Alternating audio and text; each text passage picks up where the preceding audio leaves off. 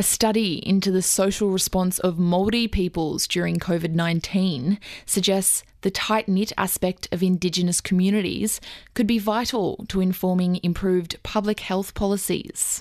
The research from Charles Darwin University and Auckland University of Technology focused on the remote sub tribe of Ngati Kahungunu and explored the ways Māori adapted during COVID 19 by turning to family connection and the revival of traditional practices.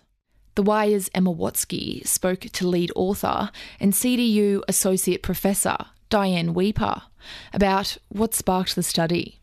I was approached by a prominent female elder in New Zealand. There was an issue within her tribal region. There needed to be a focus to help access health services. They had an issue with connectivity, so that was the initial approach, and research seemed to be a good way to do that. I understand it also focused largely around social responses to COVID 19. What yes. were some of the main differences in terms of those responses between Indigenous Maori communities and non Indigenous communities?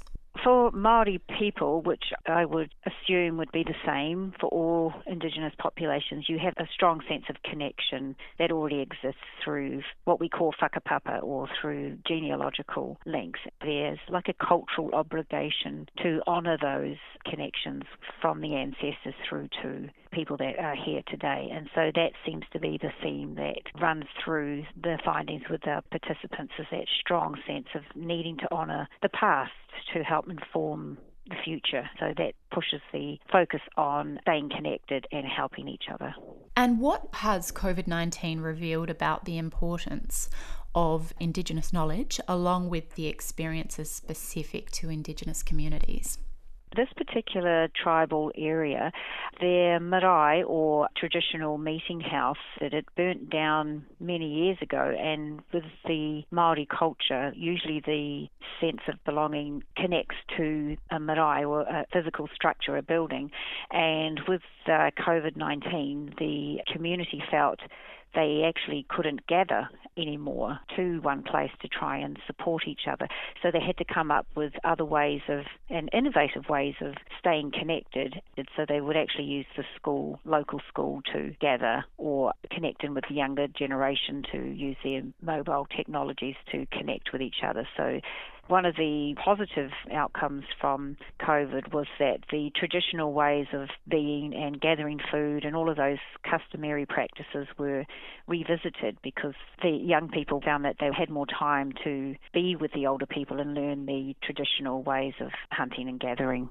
Did you find that there was a merge between the modern ways of connecting that helped to emphasize traditional ways of connecting? The sense of what we say in Māori culture, whanaungatanga or relationship building, is an enduring principle that maintained even with colonisation. And so the participants were able to use the modern technology, I guess, to maintain that sense of who everyone was. So to check up on, say, the elderly people, they, they developed a, a system with using technology like with the phones, or they would use Zoom or Skype in the local school later on, when I did a follow up interview with the folks, there was a cyclone in the region, Cyclone Gabrielle in the hometown. The internet and the phones were out, and the electricity were out for several days. People, when they went to try and access health services in particular, they had trouble with the language and having to manually tell the health providers their health number, their name, their address. So that's the next phase. I'm wanting to look for funding for people to have some sort of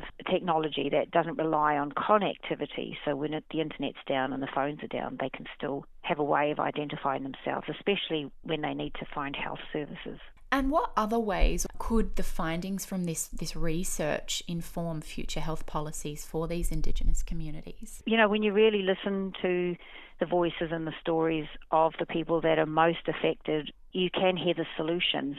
So I think there's a lot to be learned from really uh, engaging with people just real simple things around making sure people check in on each other and there's that sense of knowing who your neighbours are, you know, things like that. So not always relying on government to step in. So that resilience really came through. The internal resources were quite astounding that people were able to work with what they had. And I think when you look at the literature, Indigenous populations are always worse off when there is a disaster. They can either be forgotten or they're harder to access because of their remoteness, language barriers, things like that.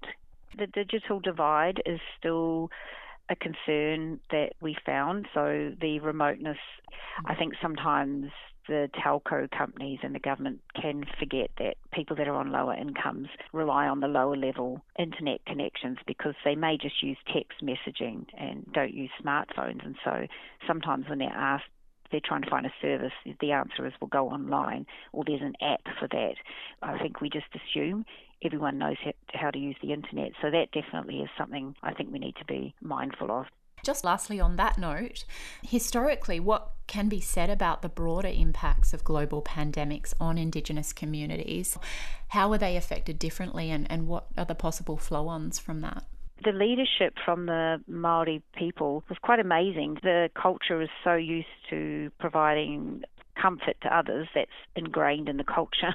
Mm-hmm. they actually took the lead on providing pop-up clinics and marae-based services and drive-through services. So even though Maori were trying to help their own, as it were, they never turned people away. So everyone was able to access uh, those sorts of services, and it, it is endemic in the culture that Maori never turn people away, and you'll find that with a lot of Indigenous cultures that sometimes you find that the um, Indigenous way is a good way for everyone, and so if you look after the most vulnerable populations, you find that it actually pushes the rest of the population up because there is a perception if you eh, provide resource or equity resources to one group, they will be privileged in some way, but that is actually illogical because if you look after those that are at the bottom, they push everybody else up. That was Associate Professor Diane Wepa there, speaking with the Wire's Emma Watsky.